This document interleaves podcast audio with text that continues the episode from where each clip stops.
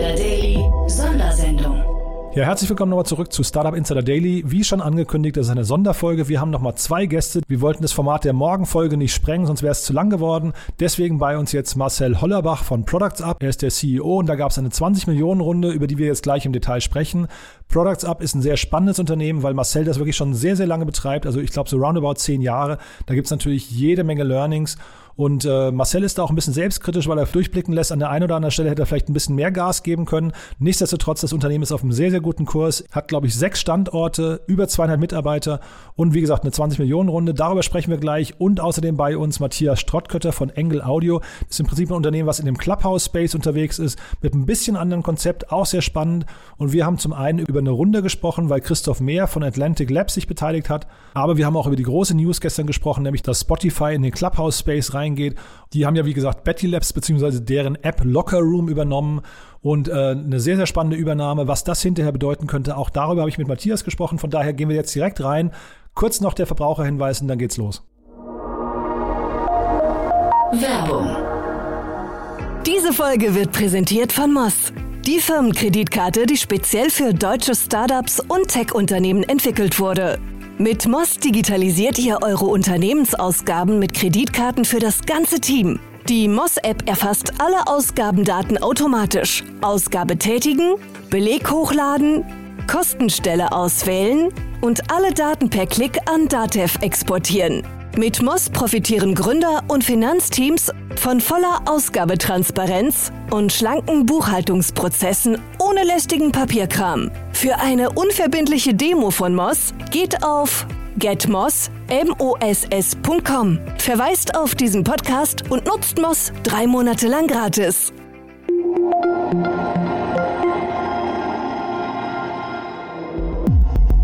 Startup Insider Daily.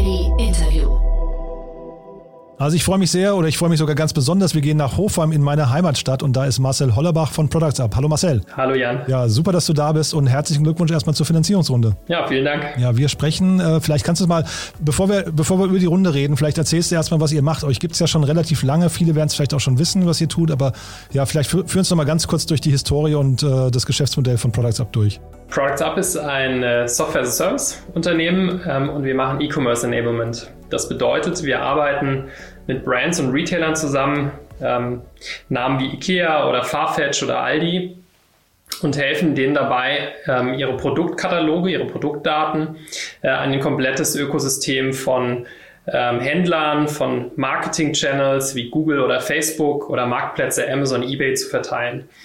Und äh, das machen wir seit zehn Jahren mittlerweile. Gestartet ist das ganze Unternehmen eigentlich mal als Agentur.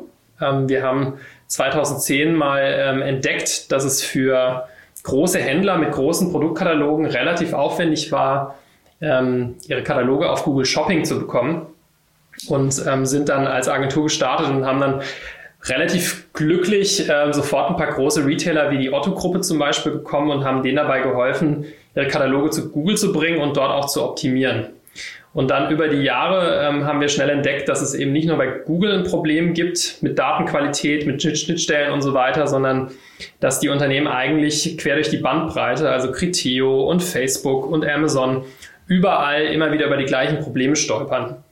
Und dann haben wir, ähm, ja, das war so Mitte 2012, die Entscheidung getroffen, die Agentur zu pivotieren und ähm, haben das ganze Unternehmen dann umgebaut ähm, zu einer SaaS-Plattform, haben damals eine kleinere Angel-Runde gemacht. Da waren auch ja, bekannte Namen dabei, wie der Martin Sinner zum Beispiel oder der Tim Schumacher, ne, die bei uns damals mit rein sind. Also Leute, die sich auch so in diesem Datenspace super auskannten, ähm, haben das benutzt, dann die, die Runde, um ähm, letztendlich den Pivot zu schaffen von Agentur zu Software as a Service. Und wir sind so seit ja, man kann sagen, so seit Mitte 2013, Anfang 2014 sind wir sozusagen als reine SaaS-Company am Markt. Ähm, ja, und sind seitdem schön gewachsen. Mittlerweile gehen wir auf die 200 Mitarbeiter zu. Wir haben sechs Standorte.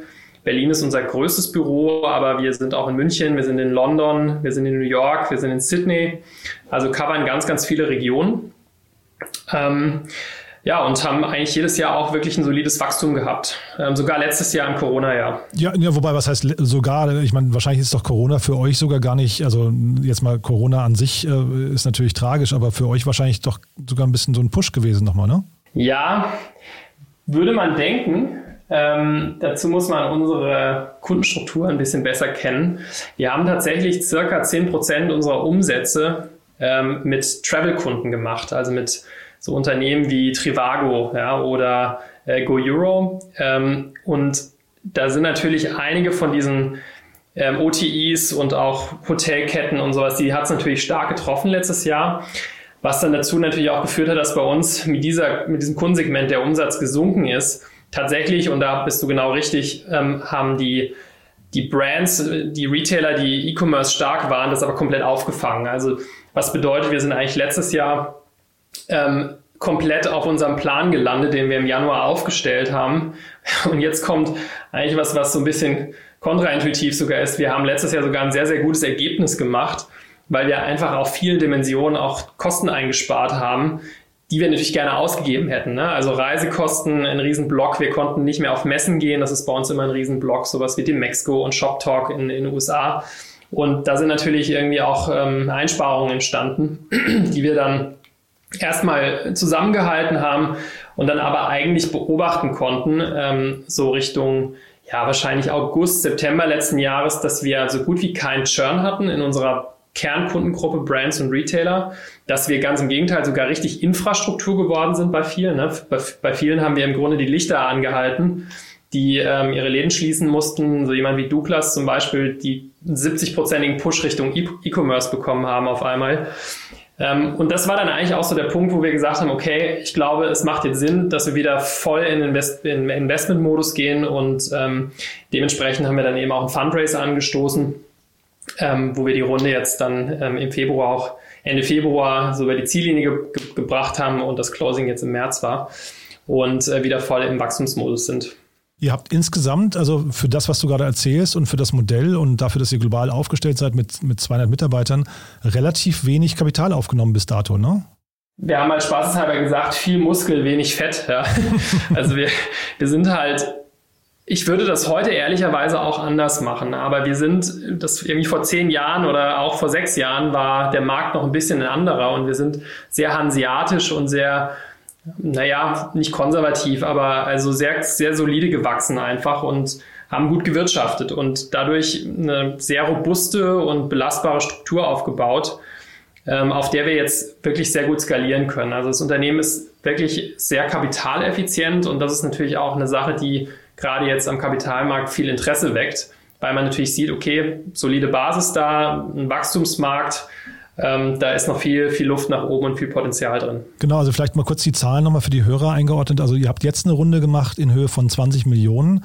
Ähm, Dollar und habt davor aber in den neun Jahren, die es euch gibt, oder ja, roundabout neun Jahren oder zehn Jahren, nur 25 Millionen aufgenommen, ne? Mhm. Ja.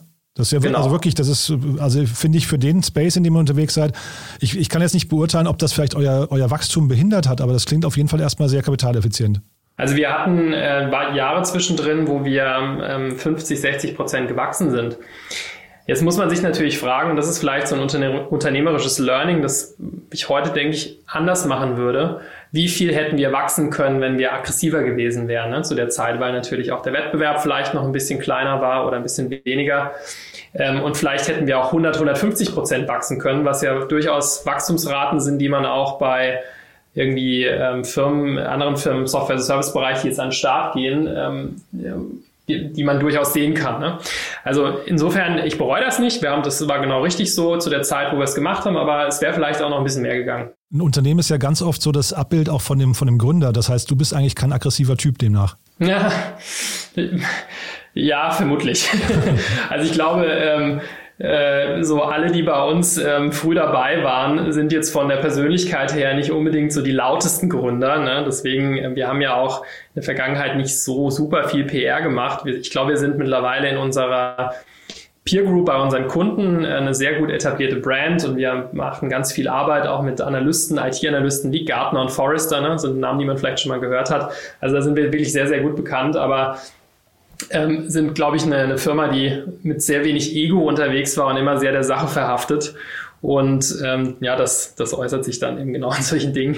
Ich habe in der Vorbereitung für das Gespräch hier versucht, mal eure äh, Gesellschafterstruktur rauszubekommen und dann habe ich gesehen, ihr seid eine SE. Wie kam es denn dazu? Ja, das ist auch wirklich ungewöhnlich. Wir haben ähm, 2017 einen ähm, Investor an Bord genommen, über den findet man auch nicht so super viel. Ähm, die heißen Nordwind Capital. Mhm. Das ist ein. Das meine nächste Frage gewesen, genau. Genau, ja, das ist ein Investmentclub aus München, die ähm, Geld investieren von deutschen Family Offices. Und ähm, da sind wir jetzt ein bisschen der Vertraulichkeit verpflichtet, aber diese Familien, die dahinter stehen, das kann man so als die Deutschland AG eigentlich bezeichnen, die ähm, zusammen mit Nordwind ähm, in ja, gute Technologiewerte investieren. Und wie die das eben machen, ist, die gründen im Grunde eine, eine SE, ähm, weil das vom Management der Shareholder und ähm, auch wenn es später mal Übertragungen gibt und so eigentlich relativ angenehm ist und vielleicht auch eine gute Vorbereitung auf das, was in Zukunft noch so kommen kann.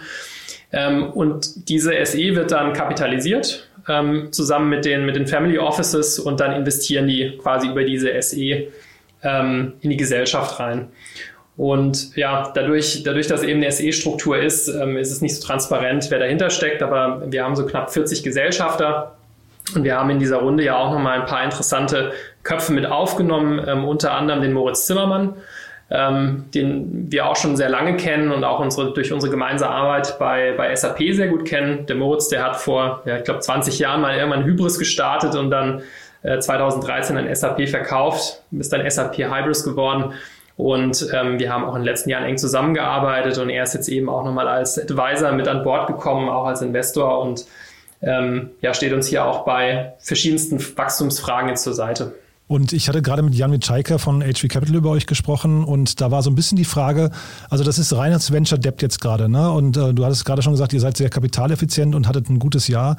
Seid ihr quasi der, der, der typische Fall für ein Venture, äh, Venture Debt Unternehmen oder für einen, für einen Venture Debt Case? Ich glaube ja. Das, das Gemeine an ähm, FK oder Fremdkapital ist ja immer, wenn du es brauchst, kriegst du es nicht. Ne? so, das heißt, immer wenn du Geld brauchst, äh, musst du es dir eigentlich teuer holen. Und dadurch, dass wir eben auch äh, letztes Jahr zeigen konnten, dass wir in kürzester Zeit ähm, in die Profitabilität kommen können ähm, und auch in den Jahren davor ja auch immer schon mal Jahre hatten, wo wir sozusagen mit einem äh, positiven Ergebnis unterwegs waren, sind wir, glaube ich, ähm, ein gutes Ziel gewesen für alle Arten von alternativen Finanzierungen, die eben nicht Venture Capital oder Private Equity sind oder halt EK bedeu äh, ähm, äh, Equity bedeuten. Also wir haben diese Runde ähm, zur Hälfte tatsächlich ähm, über eine ähm, Art Kapitalerhöhung gemacht und die andere Hälfte war Venture Debt. Und das ist in der Kombination für uns sehr ähm, anteilsschonend gewesen, ja, was für uns als Unternehmer natürlich toll ist und auch für unsere ganzen Mitarbeiter, die beteiligt sind. Und das heißt vielleicht nochmal ein, einmal zum Ausblick, wie geht es jetzt weiter bei euch? Ja, also das, ähm, wozu ist das Geld da? Wir investieren, glaube ich, in den ganz klassischen Mix, den man ähm, in einem SaaS-Unternehmen finden wird. Ähm, ein Drittel in Sales, ein Drittel in Marketing und ein Drittel in Produktentwicklung. Ähm, wir stellen gerade ganz, ganz viele Leute ein im Bereich Produktentwicklung am Standort Berlin, aber auch in Indien, wo wir jetzt einen Innovation Hub von einem Jahr schon bereits angefangen haben aufzubauen, ähm, um einfach den Talentpool auch nochmal zu vergrößern. Ähm, wir investieren in Sales und Marketing in unseren ähm, Kernwachstumsregionen. Das ist im Wesentlichen Europa und Europa dann mit Schwerpunkt auf äh, Deutschland, Nordics, Frankreich ähm, und UK ähm, und auch Nordamerika. Ähm, Nordamerika ist für uns der schnellst wachsende Markt mittlerweile. Ähm, wir machen knapp 35 Prozent Umsatz in Nordamerika und gehen davon aus, dass wir eigentlich in den nächsten 24 Monaten das Wachstum und auch den, den Gesamtanteil am Umsatz des Unternehmens ähm, in den USA sozusagen, dass der das Wachstum und den Umsatz in Europa überflügelt. Ähm, und das ist dementsprechend auch ein, ähm, ja, ein, großer, ein großer Teil des Investments. Folgt ihr da euren Kunden? Also ist das, wird, wird quasi eure, eure Roadmap, äh, territoriale Roadmap von den Kunden vorgegeben? Also die territoriale Roadmap ist, muss ich ein bisschen ausholen, das kommt aus, aus mehreren Ecken. Wir haben, ähm, wir haben 2015 mal das große Glück gehabt, dass wir einen, ähm, einen Partner bekommen haben, der heißt Marin Software. Dem einen oder anderen im, im AdTech-Bereich ist das vielleicht noch ein Begriff. Marin ist an der Börse auch notiert. Die waren mal richtig, richtig groß, sind mittlerweile leider nicht mehr so stark. Aber Marin hatte damals das Problem, ähm, dies, das ist ein Wettbewerber zu Kenshu zum Beispiel oder wer es noch kennt, IntelliAd auch in Deutschland, also eine, so eine Bitmanagement Company. Und die hatten das Problem, dass sie bei ihren Kunden im Grunde die Kampagne nicht richtig steuern konnten, wenn die Produktdaten schlecht waren. Und wir sind dann ähm, über ein paar Kontakte eben in das, zu dem Marin-Team gestoßen und haben mit denen eine Partnerschaft gestartet und waren dann relativ dreist. Der beste Growth-Hack, glaube ich, den wir je hatten. Wir haben dann unseren CSO damals das haben wir geschafft, den bei denen ins Büro mit reinzusetzen in San Francisco. Und dann, dann war der dort ein halbes Jahr und hatte dort einen Arbeitsplatz. Und jedes Mal, wenn die eben ein Problem hatten mit einem Kunden, dann kamen die eben zu ihm an den Schreibtisch und haben ihn in die Pitches mit reingenommen. Und äh, darüber haben wir in den USA tatsächlich sehr, sehr, sehr große Brands und Retailer gewonnen, also wirklich Fortune 500 Namen. Und das war die Initialzündung für uns dort in Nordamerika. Also damit war das der Grundstein gelegt. Und dann haben wir uns ähm, eigentlich aufgrund von mangelnden ähm, Ressourcen personell auf ein paar Regionen festlegen müssen, weil du allein rein sprachlich ne, nicht sofort alles machen kannst. Und dann haben wir gesagt, okay, wir fokussieren uns auf Regionen, die Englisch sprechen. Daraus ist dann äh, eben Nordamerika geworden, ähm, ist UK draus geworden. Wir haben eben das Büro in Sydney auch, covern damit ähm, Asia Pacific, so ein bisschen Singapur noch mit. Also alles, was englischsprachig ist, deutschsprachig. Und dann haben wir ähm, ein paar Versuche gemacht, vor ein paar Jahren schon einmal in Japan, einmal in Mexiko und einmal in Frankreich. Da sind wir relativ schnell wieder raus, weil wir gemerkt haben, dass es einfach doch noch mehr Investment braucht, auch auf Teamseite, um letztendlich auch Content zu erstellen in den Sprachen, die ganze Plattform zu übersetzen, Support zu machen in den Sprachen. Und deswegen der Fokus so auf die englischsprachige Region und die deutschsprachige. Ähm, das werden wir jetzt auch erstmal weiterführen, weil einfach in, gerade auch in den USA ein so riesiges Wachstumspotenzial noch ist und dieser ganze E-Commerce-Markt eigentlich, ich würde sagen, immer noch nicht in Kinderschuhen steckt, aber wir sind immer noch sehr früh und da ist noch viel, viel, viel ähm, Wachstum, was möglich ist. Ja, klingt super spannend. Du dann vielleicht nochmal ganz kurz, weil du gerade sagst, das Indien, das ähm, höre ich selten. Vielleicht kannst du dazu nochmal deine Learnings teilen, weil das ist ja vielleicht für, für andere Unternehmen auch spannend. Ähm, Indien ist für uns letztes Jahr ähm, opportunistisch auf die Landkarte gekommen. Hm, wir haben, ähm, wir haben letztes Jahr einen neuen CSO eingestellt, der Vincent Peters. Und der, der Vincent war vorher viele, viele Jahre bei einer ähm, ja, in Palo Alto beheimateten Datenintegrationscompany, die heißt TIPCO, ähm, auch relativ groß und hat dort den Vertrieb geleitet. Und der ist zu uns im Juli letztes Jahr dazugestoßen und hat gesehen, okay, es gibt halt, wie immer, wenn man von außen reinkommt, findet man noch mal ein paar Sachen und sieht Sachen, die vielleicht die man so nicht sieht. Unter anderem wurde klar, dass wir auf dem Bereich Produktentwicklung in ein paar Elementen noch mehr Skalierbarkeit brauchen. Und ähm, er hat dann letztendlich uns einen Kontakt gemacht zu einem vorherigen Kollegen und Mitarbeiter von ihm, der auch bei Tipco war, ähm, der mittlerweile eben in Indien wohnt, aber ganz lange Zeit auch in San Francisco war oder in Palo Alto, also komplett amerikanisch domestiziert und äh, jetzt lebt er wieder in seiner Heimat.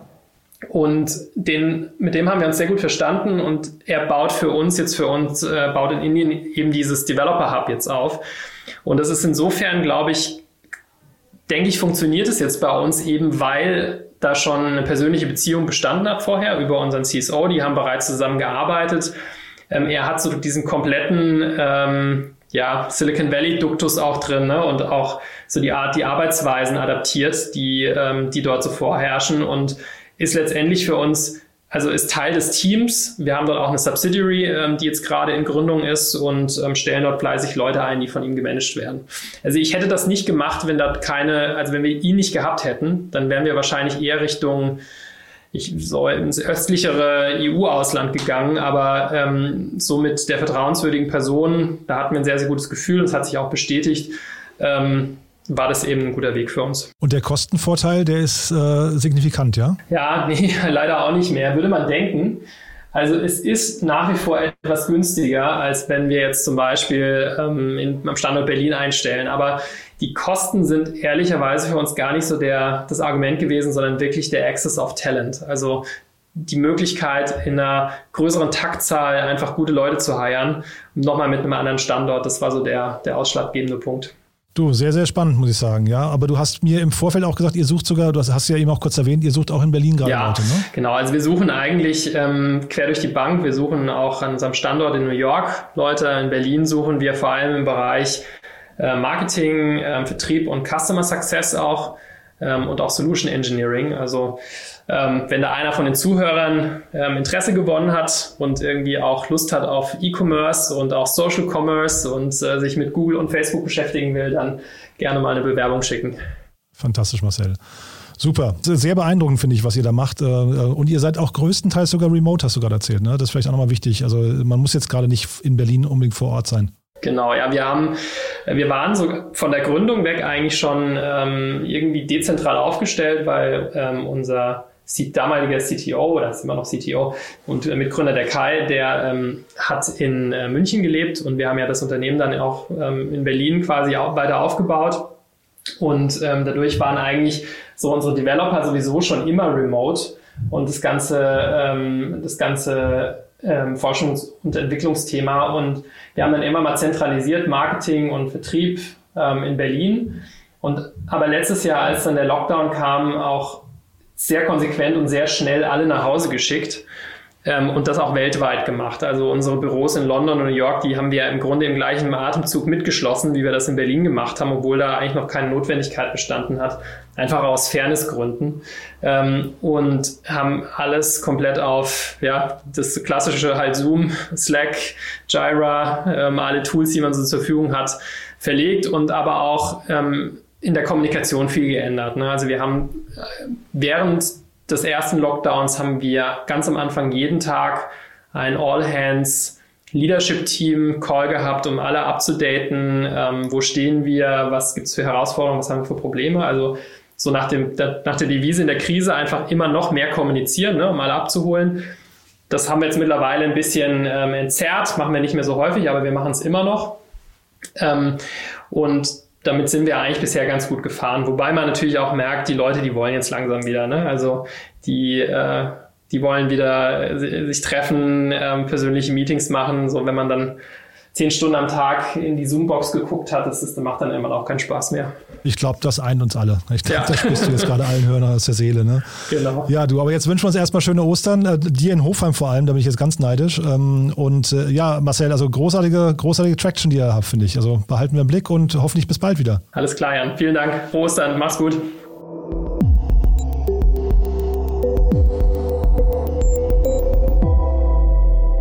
Ja, wir gehen nach Zürich. Ich bin verbunden mit Matthias Strottkötter von Engel Audio. Matthias, hallo. Moin. Ja, moin.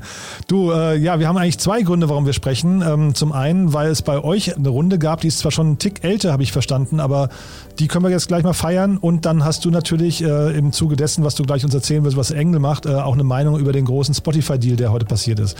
Aber wir fangen mal mit Engel an, würde ich sagen. Gerne. Ja, was, was macht ihr denn?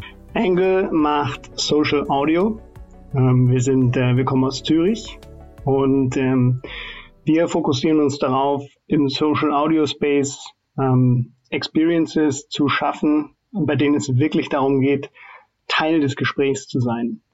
Ähm, also wir, wir finden zum Beispiel Clubhouse, die kennt ja jeder, die finden wir auch super. Ähm, aber wir finden bei Clubhouse, es ist so ein bisschen wie Live-Podcast. Und wir, wir gehen mit Angle noch einen Schritt weiter. Also mit Angle ist wirklich das Ziel, die, die Erfahrung zu schaffen, Teil des Gesprächs zu sein, mitzureden ähm, und sich wirklich verbunden zu fühlen mit den Leuten. Äh, klingt nach einem tollen Ziel, aber jetzt musst du mir mal, ich kenne ja Clubhouse von innen, jetzt musst du mir mal erzählen, wie ihr das macht, weil ich glaube, Clubhouse würde das auch unterschreiben wollen, dass sie das gerne vorhätten. Es sind eigentlich viele, ähm, sagen wir mal, viele Designentscheidungen. Die erste Designentscheidung ist zum Beispiel, auf Angle gibt es keine Bühne ähm, wie auf Clubhouse. Also auf Clubhouse gibt es eine Bühne und dann gibt es ein Publikum. Und das reinforced schon so ein Behavior von, die auf der Bühne sprechen, aber eigentlich fast alle hören zu. Und auf Angle sind alle ähm, auf Eye-Level. Ähm, und dann ist es auch so, dass auf Angle ähm, alle Leute sozusagen jederzeit sich melden können. Ähm, die Leute können auch im Chat schreiben. Also auf Angle gibt es einen Chat wo die Leute interagieren können. Wir haben nämlich herausgefunden, viele Leute würden wirklich gerne interagieren in den Gesprächen, ähm, aber sie wollen vielleicht nicht gerade unbedingt sprechen. Ähm, drum haben wir einen Chat und die Leute benutzen den Chat auch wirklich viel.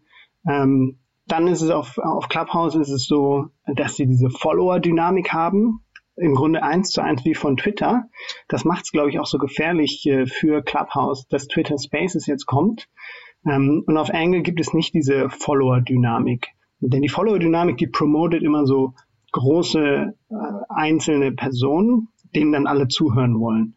Und auf Angle sind die Beziehungen zwischen den Usern ähm, zweiseitige Beziehungen. Das heißt, ähm, sozusagen, wie man das kennt von den allerfrühen Tagen von Facebook und Co.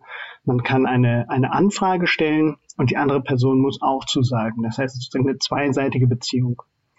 Ja. Und wir haben auch eine Android-App und eine Web-App und äh, man kann Screensharing machen. Ja, ja, das mit der Android-App, das habe ich gesehen. Das ist schon mal der große Pluspunkt für euch. Ne?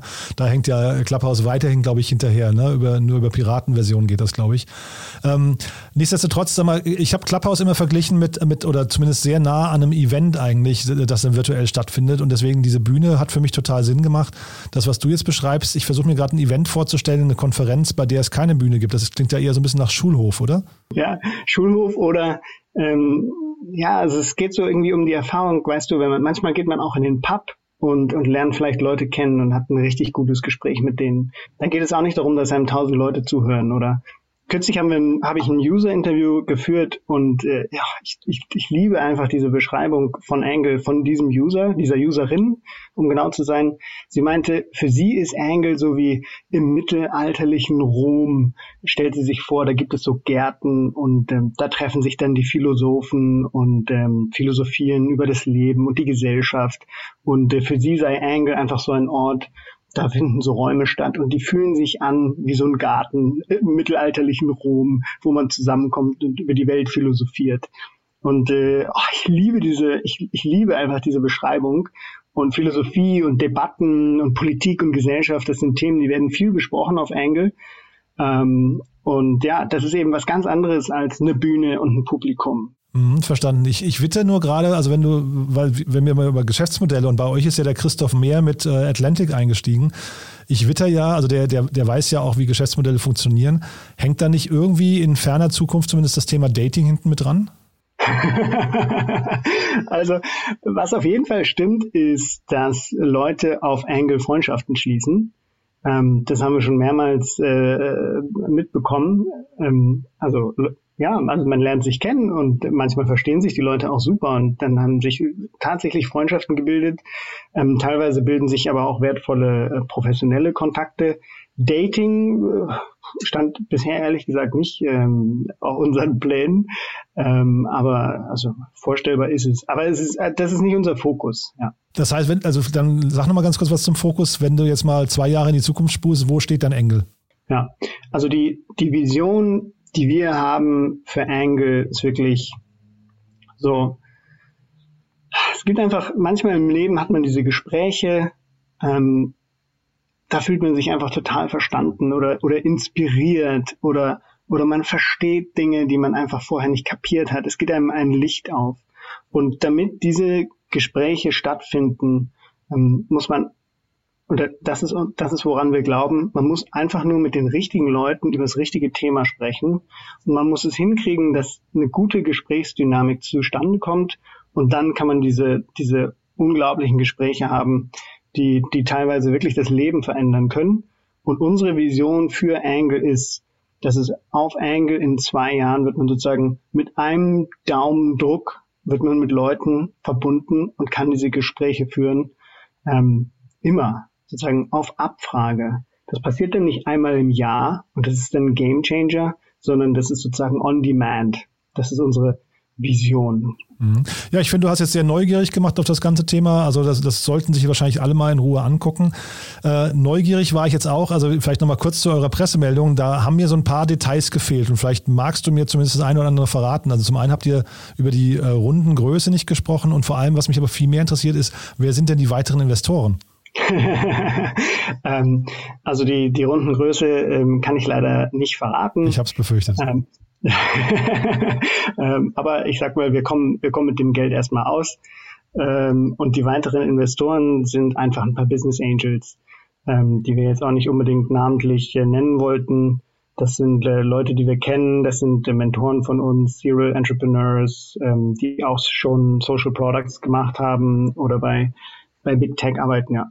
Also einfach sozusagen ein paar handerlesene Angels, die, die, die einfach super wertvoll sind und uns zur Seite stehen. Und ähm, du, dann wollten wir nochmal sprechen. Heute gab es ja diesen, diese große, dieses große Announcement, dass äh, Spotify in diesen ganzen Space eingestiegen ist. Ähm, das seht ihr jetzt wahrscheinlich, also es beunruhigt dich wahrscheinlich weniger nach dem, was du gerade erzählt hast, aber was siehst du denn, sag mal, wie, wie wertest du denn diesen Vorstoß in Richtung oder aus, aus Sicht von Clubhouse? Aus Sicht von Clubhouse, ist eine gute Frage. Also Locker Room ist eigentlich bekannt dafür, dass sie die ersten sind oder die ersten waren, die sich so richtig auf eine Nische eingeschossen haben. Also bei diesen, bei diesen Consumer-Plattforms, ähm, da unterscheidet man oft so zwischen horizontalen und vertikalen. Ähm, zum Beispiel Facebook oder Instagram oder so. Diese großen, wo wirklich die Massen drauf sind, das sind irgendwie die horizontalen ähm, Consumer Platforms und äh, Locker Room ist so, waren, waren die ersten, die haben sich wirklich schnell für eine Nische entschieden. Vielleicht waren sie auch von Anfang an sowieso dran an dieser Nische und haben sich total eingeschossen auf diese Nische über, über Sport zu sprechen. Also, und das ist auch eine gute Entscheidung, ja. Also Kudos ans, ans Locker Room Team. Auf Engel reden wir auch manchmal über, über Sport und äh, das macht meistens super viel Spaß. Ähm, ich, äh, so wie ich es verstehe, Locker Room, das soll so die Erfahrung wiedergeben, in einer Sportsbar zu sein. Ähm, und dann muss ich sagen, ja, in einer Sportsbar hat man geile Gespräche und äh, darum gute Idee. Äh, was ich jetzt davon halte, von diesem Deal, also erstmal muss ich sagen, wow, der nächste große Player, der unbedingt in diesen Markt rein will. Ähm, und, und Locker Room ist ja nicht nur, dass jetzt äh, Spotify die gekauft hat. Äh, Lead Investor vorher war Google Amazon Alexa ist auch mit dabei. Ähm, und jetzt gekauft von Spotify. Das heißt irgendwie alle, alle wollen unbedingt äh, in diesen Space rein. Und das ist, ich sag mal, grundsätzlich ein gutes Zeichen und ein spannendes Zeichen. Alle glauben an diesen Space. Ähm, ich muss aber, und ich persönlich bin auch Spotify-Nutzer, ja, ich zahle Geld, ich bin Premium-User, ich liebe Spotify. Ähm, don't get me wrong, äh, ich, ich finde Spotify wirklich gut. Ich bin mir aber nicht ganz sicher, ob Spotify wirklich der richtige Ort ist für Social Audio, weil ich würde sagen, das klingt jetzt irgendwie obvious. Spotify macht ja schon Musik und äh, Podcasts gibt's da auch. Und dann klingt es irgendwie obvious zu sagen, ja, und der nächste Schritt, jetzt machen wir auch noch Live-Podcasts. Ähm, aber ehrlich gesagt, glaube ich, die Dynamik zwischen einer Plattform, auf der sozusagen recordeter Content zu finden und zu konsumieren ist und dazu im Gegensatz eine Plattform, auf der sozusagen eine Social Plattform, sozusagen, wo die Leute live miteinander interagieren, das sind eigentlich Dinge, die, die funktionieren eigentlich vollkommen unterschiedlich. Ähm, und darum bin ich noch nicht hundertprozentig convinced, ob Spotify tatsächlich der richtige Player ist für Social Audio. Wobei es ja, wobei es ja gerade, glaube ich, der Gedanke dabei ist. Ne? Also die wollen dadurch wahrscheinlich in den Social Space ein bisschen mehr rein. Und wenn ich es richtig verstanden habe, sie ähm, nehmen jetzt Locker Room erstmal vom Markt, äh, bauen das um, gehen raus aus diesem Sportsbar-Feeling, was du gerade beschreibst, und, ähm, und werden dann eigentlich versuchen, das zu einer Musik-Talk-Plattform zu machen. Dass, dass also Künstler vor allem äh, mit ihren, mit ihren Fans über zum Beispiel Alben oder das Live-Sessions dort stattfinden. Und das finde ich schon irgendwie einen sehr nachvollziehbaren Move. Ja, also ich, äh, es kann sehr gut sein, dass ich, äh, dass ich komplett falsch liege damit. Ich, ähm, ich, ja, aber ich bin einfach, also ich persönlich bin noch nicht 100% convinced. Es ist irgendwie, es ist einfach so ein, ich weiß nicht, so ein Dynamiken-Thema. Wenn man ein Social Product baut, dann muss man an so viele sozusagen Social Dynamics denken. Du musst so daran denken, ähm, mit was für Leuten. Zum Beispiel den Leuten ist immer wichtig, mit welchen Leuten sie zu tun haben. Ähm, und äh, dann musst du irgendwie Dynamiken einbauen, dass die Leute mit den Leuten was zu tun haben, mit denen sie was zu tun haben wollen. Und du musst den Leuten irgendwie Möglichkeiten geben, miteinander zu connecten. Und äh, dann wollen die Leute auch immer wissen, wer ist da sonst noch unterwegs und, und, und, und, und. Und so so ein Social Product, das ist irgendwie so durch und durch Social. Und Spotify ist einfach ja, die sind extrem gut da drin, recordeten Content zu discoveren und zu genießen. Aber ich, ich, ich bin noch nicht hundertprozentig convinced, ob, ob das dann so einfach ist, auch social zu sein. Aber ich meine, vielleicht, vielleicht liege ich falsch. Wir werden es im Blick behalten. Wir werden auch euch im Blick behalten. Äh, ist ja sehr spannend, aber ich höre auch raus, äh, Spotify hat vorher nicht bei euch angeklopft. äh, nein, Spotify hat vorher noch nicht bei uns angeklopft. Ja, kommt vielleicht noch. Cool, du, äh, Matthias. Das hat also großen Spaß gemacht, muss ich sagen. Und äh, ja, dann hören wir uns hoffentlich bei der nächsten Runde wieder. Dann vielleicht mit ein paar mehr Details zu den Financials. Wird gemacht. Mach's gut, Jan. Hat mich gefreut. Startup Insider Daily, der tägliche Nachrichtenpodcast der deutschen Startup-Szene. Ja, das war's auch schon für heute. Damit sind wir durch. Ich glaube, es war ein super spannender Tag. Unglaublich viel Wissen wieder drin gesteckt. Äh, viel Meinung natürlich auch. Äh, viele Märkte in Bewegung. Wir versuchen, wie gesagt, für morgen Felix Oswald zu bekommen von Go Student, die 70 Millionen Runde vom Spotify-Investor Cotu. Und ansonsten ist es natürlich generell immer eine gute Idee, morgens einfach mal einzuschalten und zu hören, was so die News des Tages sind. Von daher, wir freuen uns auf euch morgen. Und wenn ihr uns einen Gefallen tun möchtet, empfehlt uns gerne weiter. Wir freuen uns, wenn wir jeden Tag ein, zwei aufmerksame Hörer mehr haben. Und wir freuen uns natürlich auch, wenn ihr uns auf iTunes bewertet denn dann könnt ihr uns helfen, diesen Podcast von alleine bekannt zu machen. Denn das motiviert uns, diesen Podcast jeden Tag aufs Neue zu produzieren. Ist doch irgendwie ein schönes Give and Take. Von daher, wenn ihr euch kurz revanchieren möchtet, quasi als euer kleines Ostergeschenk an uns, dann am besten jetzt kurz auf iTunes gehen, eine kurze Bewertung hinterlassen. Wir lesen das auch alles und äh, wir freuen uns über euer Feedback, wir freuen uns über fünf Sterne, wir freuen uns über, vor allem über eure ehrliche Meinung. In diesem Sinne, vielen Dank und bis morgen. Ciao.